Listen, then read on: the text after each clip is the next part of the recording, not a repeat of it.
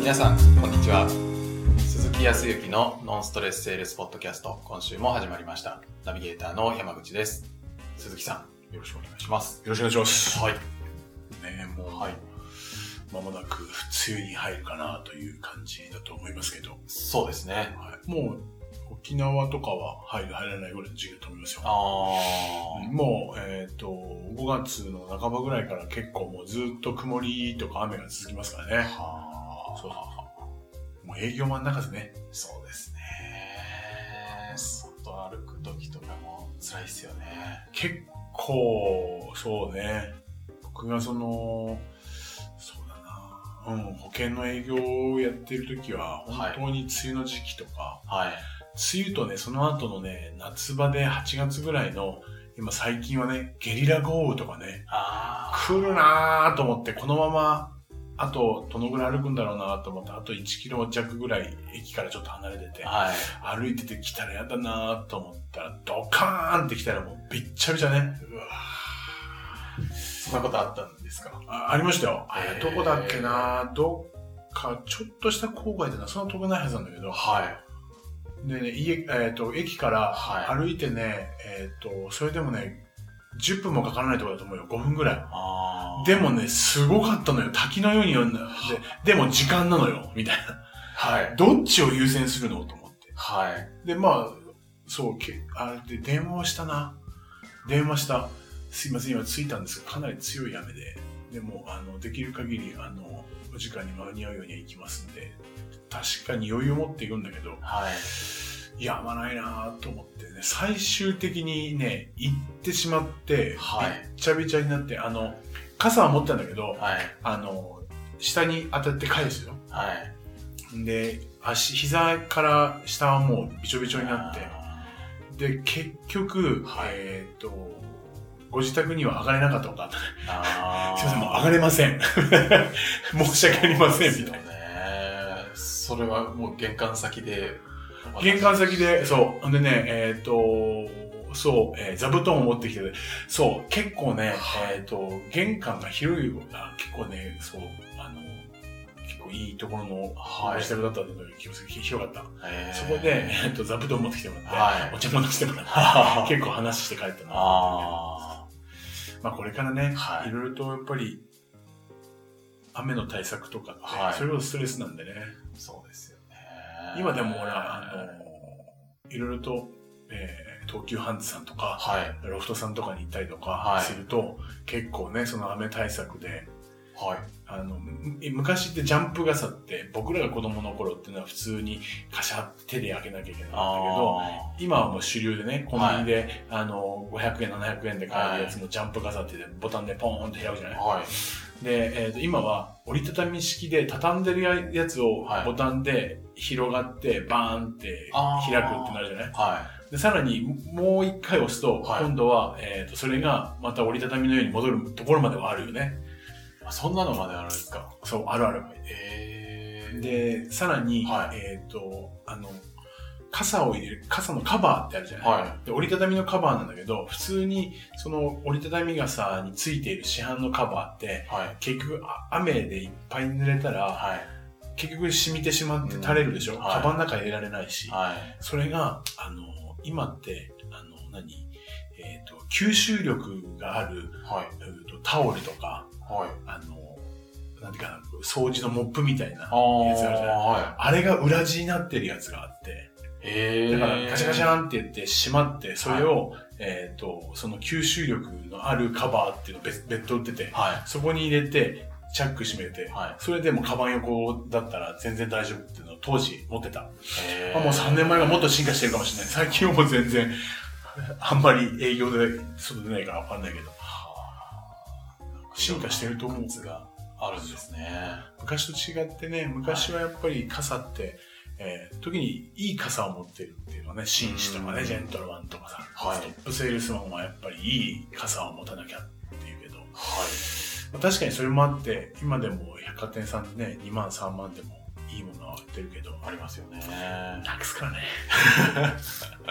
そうやっぱりねそのビニール傘になって、はいでもう時には不要になれば、ね、どこかでね捨てられるぐらいの感じかな、うん昔は本当に直す職人さんもいたけど今はあんまりお話聞かないしね、はい、その傘を直す人がいたんですかうん、あの傘のあの一つ一つのはい。骨組みのところがはい。曲がってしまったりとかはい折れてしまったのをその場で長直してくれる人が僕なんか超田舎でもうもう50でしょ僕が小学校ぐらいの時ってえっ、と親がはい。まあ結構い田舎だから2世帯とか3世帯同居してるようなところがあってはい。ダメになっちゃってるとかはい。傘がまとまってて多分ね何ヶ月かに1回、はいえー、と自転車だかバイクだかではい修理屋さんっていうのが回ってくるのよ、そうするとそこの玄関先を貸してくださいって言ってはままとめたやつを全部渡して、はいその場でその折れた骨組みのところを直してくれたりとか、い。へーあとはあれで布と骨組みのところが紐で縛って、あの要は縫われてるやつ、はいそれを縫い直してこう直してくれたりとかっていう人たちだよ多分1本いくらでやってるかわかんないけど多分まあは数百円なんだろうけど、いへー今はその話聞かないしね、はいまあ多分傘屋さん行ったらあるのかもしれないけど、んそういう修理屋さんも過去はいましたけど、今はね、結構みんな捨てられちゃうし、まあそうですね。でもまあ本当にあの雨対策ってはい。大変だと思うんで、はいぜひぜひ、あの、まあ雨屋だなわざと濡れていく人間って、い僕の知ってる人いたけどね。わざとですかあえて、いやー、大変な目のとこごめんなさいねって、要は相手に、はい。そうなんていうか相手の弱みを握るみたいな、人いたけどはわざと少し濡れた方がいいんだよって先輩だけど。まあまあ、それもいやらしいような気がするい。けど、はそうそうそう、まあやっぱりできるだけお客様にもね、い。負担かけないようにタオル用意するとかね、うんっていったところが必要だと思いますけどね。そうですね。大変になりますけど、はいこれからまた7月のね、はい。えー半ばぐらいまで大変だと思いますけど、ぜひ、はい。頑張っていただければと思いますけど。はい。はい激出していきましょう。ぜひぜひ。はい。というところで今日の本題に移りたいんですが、何でしたっえっ、と あ、そうそう。これもまた、あの、ノンストレスセールス、これ聞いてくださってる方からけはいはいはの質問なんですけどい。い、や、ありがたいですね。はい。あの、私は、そのノンストレスセールスの、その、質問をしながら聞いていくスタイルはすごくいいと思うので、やりたいんだけど、会社の研修はうん説明型だったりとか、あと一緒に同行に来てくれる上司が、もう超説明型で、あの、どうしたらいいんですかっていう相談を受けたんですけど、そうですね。どうしたらいいんでしょこれね、どんな質問よりもうね、はい。結構ね、はい。大変だと思いますわ。大変ですか。あのーそうね。そもそも持っている根本、まあ同じなんだけどな、やっぱりあいどうしても今までの文化っていうか、はい。はは、やっぱり説明をする。まあそもそも営業って商品の説明しい。て、はい。いいところを説明して、っていう説明をしながら回っていくのが営業のスタイはルいで行ったんだけど、はい。やっぱりもっともっと、なんていうか、本当に情報提供屋さんだったよね、昔はね、多分。情報提供屋さん。うーんと、テレビ、まあ、皆さんの知識は絶対あったけど、多は分いそれよりも前であったら、まあ、インターネット、ウェブなんてないし、はいだって、ウェブなんていいとこ僕が、だって、二十歳過ぎてからだね、だから今30年ぐらい前でしょ、うん出てきて、そその時まだ速度がさ、あの、アナログだとかだとさ、はい。画面展開しなくて何分待つのみたいな世界じゃん。今じゃもう普通にパンパンパンパン言うじゃあーないはい。ね、今じゃ本当にあのテレビと同じ画像がネットでね、はい配信されるぐらいじゃないはい。どんどん早いじゃないだけどそ、そういう時代、それよりも前からだから、はどいちらかというとなかなかインターネット、ウェブを通しての情報量が少んとかなかったんで、はい。やっぱり地方に行ったりとか、都心でも、やっぱり営業マンがいろんな、その何かな、ひひお客様、その消費者の困っていることとか悩みとかを解消してくれるものを持っている人たちだったから、はい。だから話を聞けば、あ、そんなのが今いいのあるんだとか、あだったら買うみたいな世界だったから、はい。よりうまく説明ができるか、あーよりその良さをお説明して分かってもらうか、はい。というところで営業が動いてた時期っていうのはやっぱ長いああ。から、はい。営業としてそのやっぱ説明するとかそれがやっぱり最善なんですよいいものなんですよっていうことを説得するっていうはところが営業みたいになっていた。うん。それがだんだん分かってくると、なんか毎回同じように違う商品であってもこう説明を受けてはい。説得されてしまって買う。となると営業が来られると、ええ営業ですかっていうふうにだんだんなってくる。なるほど。そんな中で育ってきて、えーと自分が営業になるみたいな、はい。そんなところでなってるわけじゃないですか。はただやっぱり今、だんだん本当に変わってきているのと、僕らも変えなきゃいけないと思ってね、今ここでもこうやってお話をしてますけい。ど、はい。そもそもコミュニケーションうん。はい。人と人との関係ってはい。やっぱり相手のそもそも何か不安とか時には問題とか課題があったりない人はでも今後はこうなっていきたいっていうその欲求があることを満たすためにはないし。は問題を解決するために僕らが何か提供するサービスとか商品とかがあるわけで、はいそうなった時にやっぱりお客様自身営業マンもその商品サービスのプロであるから、はい。相手の話を聞けば聞くほど相手がどのようなことに困っていてどういうことに欲求を持っている、はい。それを満たしてあげるためにはうちの商品だなっていうことで後から提案をするはい。後から説明をするうん。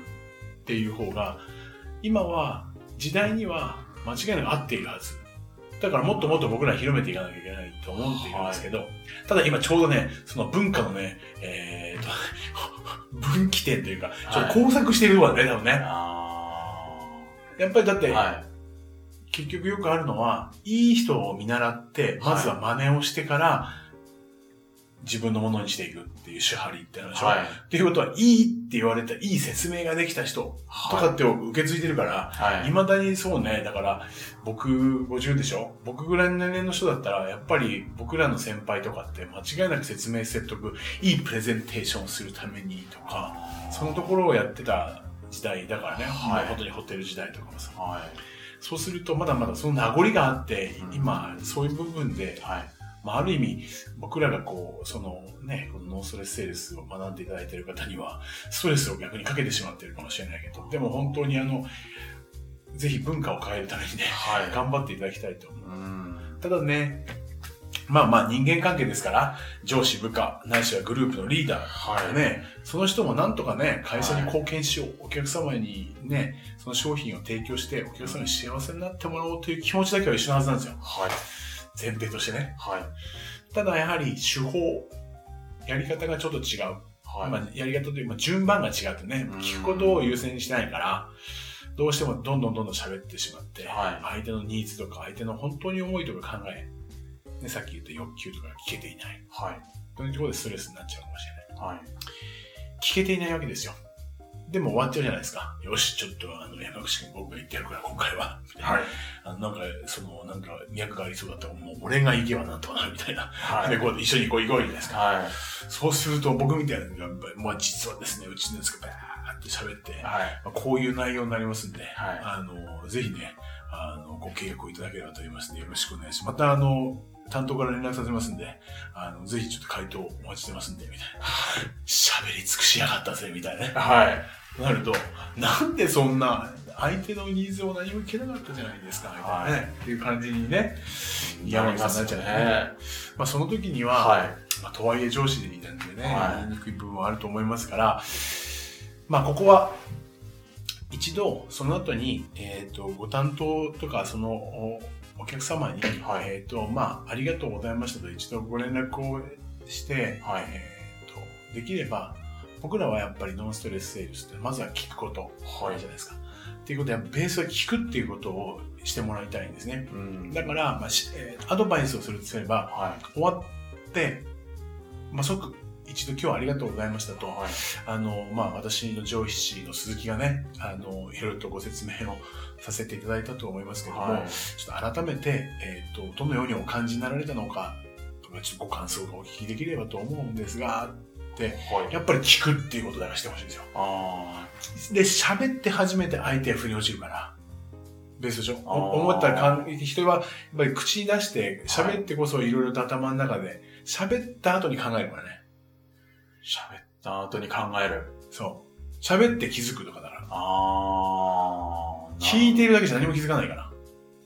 まあ気づかないこともゼロじゃないよ。だけどはい気づきがなくなってくる。聞きたいと思ってればまた別だけど、は聞きたいと思わない長いな、この鈴木っていうこの責任者はもう、って思った途端い。に、はい。聞きたいことすらも聞けなくなってくる。思考が止まってくるんだよね。扉が止まるでしょ確だから相手から喋らせれば、喋っていると、あ、そうだよねって、まあまあ、そうそうそう、あの、強いて言ったら、こういうところはいいというふうに思ったよかに。うーんっ。て気づいてくれるじゃない。はい。そうすると、山口さんも、あ、はよかった、うまく響いててくれてたっていうことがわかるかもしれない。い。なるほど。一度ね、感想を聞いてもらう。はい。まあ、その上司の方と揉める必要もないし、うーん。ただ、自分がはい。その後、上司からまた引き継いで一人で行くようになったりとか、はい最後まで上司行かなきゃいけない部分もあるかもしれないけど、間間で、はい。その担当者から感想を聞くってだけでいいです。それこそそ、今日要は僕らは聞くっていうことをメインにしてるじゃない。はい。だけど上司に全部お任せしてしまって、まあそれで契約取れたらいいのかもしれないけど、はい。やはり僕らとスタンスとしては、相手の気持ちであるとかうん、感想を聞くっていうことのこの一つだけをすると、はい。担当者の皆さんが楽になる。うあ、んちゃんと相手は理解してくれてるんだ。はで、そこのね、感想を聞いてるときに、いや、もしかするとずれていたら、いはや、い実はさ、あの、鈴木さんがいい説明してくれたんだけど、い。うちはこういう部分が、はい。何感想言っていいのうちはこういう部分が本当は必要だって思うんだよね。そういうものだったら、なんかいいかなと思ったんだけど、今回はね、って、もしも聞けたら、はそこだったんですかああ、それは大変失礼しました。あの、私の上司の鈴木もね、あの、良かれと思ってご説明したと思ってはいたんですが、はいその部分が本来は必要というふうに思われたわけですね。なるほど。じゃあ、で、じゃあもしその部分がこう改善されて、そのような形が対応できるんでしたら、どのように思われますあだったら、まあまあ考える余地はあるあそうですか。それではですね、あの、一度、また社に戻りまして、ちょっと上の者と、あの、話をしまして、その部分ができるかどうか、あはいのお話をさせていただきますので、っていうことで、次にもつなげることができるじゃない。い。で絶対喋らしたら、今回の提案とか話が良かったのか悪かったのか、は悪かったら悪かったなりに多分、えー具体的にこれが悪かったですかって言ったら、相手の本当のニーズが出てくるわけだい。からね。ああ。そうか、じゃあもう、いや、あの上司の人もめちゃめちゃこう、こう説明でちょっともう嫌だったよって言われちゃったとしても、それでもそれを聞くのが大事そう。それはそれとして、それを大変失礼しましたと。だ。はい。やっぱこっちも肯定してあげなきゃいけないから、それはもう、私の上司もはい良かれと思ってお話をさせていただいたとは思うんですが、はい逆にそういうふうに思われてしまったことをはい大変申し訳ありませんと。はい。まあ、そんな中で、御社としてはどのようにしていきたいっていうふうに思われていらっしゃるんですか、うんと言ったら、その対上司に対する感情の感想は終わって、はい。自分の本当の欲求とか課題っていうものを言い始めるはず。あだから感想って大事なんだよね。あ。なるほど。なんかそのあれなんですか、感情を一回吐き出すと、一回こう、追われるんですかそれがないと、なんかまあ、その上司の方が嫌だったなーっていうのがここにあるまま、担当の人が来たとしても、あんまりやっぱりうまいコミュニケーションにはいけなくなっていけなくなると思うな。うんあーやっぱりそこが論点になっちゃってるから、ああ。そう。そもそもはい本当に呼んで、う。はい。えーと提案を受けようと思ったはい。根拠がなくなってて、その、会社自体とか、その商品が悪いとか、はい。そう、要は何そ何その会会社が悪いとか、じゃなくて、はい。そもそもその人は何か自分の欲求問題課題を解決したいと思ったりとか、はい。してきてるあの話を聞いてるわけじゃん。はい。だけど、もう、さ、先に、はい。この担当が嫌だ、はい。会社が嫌だ、はい。対応が嫌だはいってなったら、全然論点が違うところで否定されてしまったでしょ。はい。商品が嫌だなんて言ってないんですよ。うーんだから、戻してあげるために、はいやはり一度、どこで、もしか、どこで引っかかってるっていうのも分かってないからね、その時点で。はいだから、どこかで何か間違ってしまっていたりとか、ボカボタンがはい掛け違えてしまっているのであれば申し訳ないんで、それを解くためのヒントは、まず感想を聞くっていうことなんだかなるら。それができるのは僕らじゃないといけない。だから、一旦行って、先日ありがとうございました。まあ、できれば温度冷めちゃうといけないから、まはあ、い即電話でもいいかほど。ら、はい。今日ありがとうございました、社長って、あの、お話聞かれてどのように思われましたですか、はいって感想を聞いてくださいってことね。そうすると向こうから答え言ってくれるから。そしたら今度、今度上司に、はい。あの、実は、あの、先ほど、あの、お礼の電話をかけさせていただきましたと、はわいざわざお時間いただいて、はいあ。の、説明も聞いていただいたんで、って言ったら、それに対して上司否定なんかしないから、お前偉いな、みたいな。はでしょまあ、その中で、あのー非常に、あの、いろいろと情報提供を受けてよかったというふうにおっしゃってたんですい。が、はまあ、その中でもできれば、その部分ではなく、い。はい。こういう部分が、うちとしては対応ができれば、何か検討の余地はあるということを、あの、かんあのおっしゃってたんですけど、はいこれどのようにしましょうみたいに言えば、おーちょうどご担当の山口さんが、はお客様と上司のはいいいパイプ役になるはずなんですよ。あそうそうそう。ーなるほこれね、一人営業の時もね、ど。はい。そうなんですけど、一人で行く営業の時もそうなんだけど、はい。一回一回の、やはり商談というか、コミュニケーションを取るその会話が終わって、帰る時、はい。必ず感想って聞いてもらいたいんだよね。うーん。今日お話をお聞きになられてどのように思われましたはい。というのは何かっていうと、毎回最後に整理ができるんです、頭の中で。なるほど。どのように思われましたで、良かったと思いますよって。具はい体的にはどこら辺がいいというふうに思われました、あーまあ、これとこれとこれとかっていっぱい挙げてくれたら、まあ、その中でも強いていったらここはっていうところとかありますね、はいって言ったらまあまあそこの部分かな、うーんただ全部制御できるでしょなるほど。ってなったらそれでよかったっていうことで明確にそこに印象に残るからはい。そうそういうふうに感想を聞く実はねあの今日ポッドキャスト聞いたらしいいいかと思いますけど僕の知り得る中で、えー、といろんな業界でいろいろとセミナー研修等々やっていたりとかいろんな大先輩とかも私けどはい。面談の都度ね、かんめめまあ、全部面談の都度とは言わないけど、感想を聞いているね、営業の人っていないから。へえ。本当にない。感想ですもんね。でね、逆にね、感想を聞けたら、はい。二ついいことがあって、相手がさらに満足するってこと。は感想に、いや、今回はね、でも本当よかったよっていうことに、また自分も気づくし、お客さん自身が。い。嬉しくなるでしょさらにそれを聞いた営業マンも嬉しいじゃないですか。嬉しいですね。お互いが向上していくので、はい。いい関係性が作れるんですよ。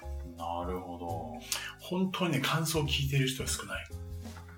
ど。なんか、簡単ですよね。超簡単。超簡単で、ストレス感じずに。はい。で、変な話、感想でオープンクエスチョンじゃない今回お話お聞きになられてどう思思われましたとかはい。っていうふうにオープンだから、はい。わけ隔てなく言ってくれるから。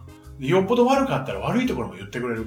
あーそこでだからあえて向こうから、いや、とは言いながらやっぱりお金がないんでね、ちょっと困ってるんで、ってはい向こうから課題をまた言ってくれる。うじゃあだからね、感想は聞いた方がいい。ーん。なる多分ね、感想を聞けるだけでね、ほど。はい。制約率とか、な紹介率って上がるような気がする。はこの前も、おちょっと個人コンサルやってるところで、もあるけど、あ。はい。じゃあ聞いてくれって今言ってるんですよ。はい。あの、他社と競合されてることが多い会社さんだから。はい。なので、はいあの、他社さんでね、はい。えっ、と、感想とか、その、今回商談をした中で、はい。えーどのようにお感じになられたかっていうことを聞いているかどうかっていうことをお客様に聞いてくださいってはい。課題でお話をしている企業さんがあるんですよ。はそうすると今のところね、みんなクライアントさん、お客様い。ははい。ないですって言ってますと。あだからいや、本当ないんですよ。ーないですね。自分も営業を受けて感想を聞かれた記憶がないですね。たまに業界で言うと僕も僕がいたからのもあるけど、保険の業界は比較的ご契約後、あ今回あの、ご契約をね、まあ、何回かお話しする中でしていただきましたけど回も、はい。どうですかとその入る前と今、ね、これい全て終わって、はい。こうなんかこうへ変化とかありますとか、どのように思われました今回お話を聞かれてとかっていう人はいる。それに聞いたこともあるし、同席した時もある。はあ、いいなと思うなとありますけい。ど、はい。で、今この研修の仕事をしていて、いろいろ聞くけど、まあ、ほぼほぼ感想を聞いてる人はいないですね。うーん感想ってのは何かって、もう唯もうまだ聞けて、はい。相手が頭の中で整理ができる。ああ。そうするとじ自分の良かったところを明確にする。はい。そう次回も会えるはい。みたいな繰り返しすると紹介もできてきますよああ。感想って大きいいことばっかりですね。いいいと思いますよ終わって感想はでその後に次のアポイントがあってまあ、1週間とかあるみたいな。はまあ、10日でもいいし、前がは3日4日かもしれないけど、そうしたら前回ありがとうございました。前回、あの、もうお聞きしたんですけど、どうですかその後、こう、前回お話をお聞きになられて、あの、改めたんですけど、どのようにお感じになられましたから入る。ああ、次もまた同じことを聞いちゃっていいんですかそれは、はい都度、聞くことによって、えはいこの前も言ったじゃん、まあそうなんですけど、改めてって、はい。言えば言うほど、はい。強くなるんで、思いが。ああ、まあ、これは、あの、人のね、原理原則とか行行動なるほど。のところでそうなんだけど、まあ、言言わせ言わせればってしてたな。はい。言っていただいた方がいい。あでだって会う前って他の仕事してたりとかさ、なんかやってるわけじゃんあ、はい。で座って「あいこの前どうも」って言って山口さんと会ったところで、はい。やっぱり土俵に上がるために「はいこの前お話を聞きになられてどうでした?」って言って言い始めて前回のこと思い始めるじゃん思い出すでしょょだから常にえっ、と感想から入って感想で終わるなるほど。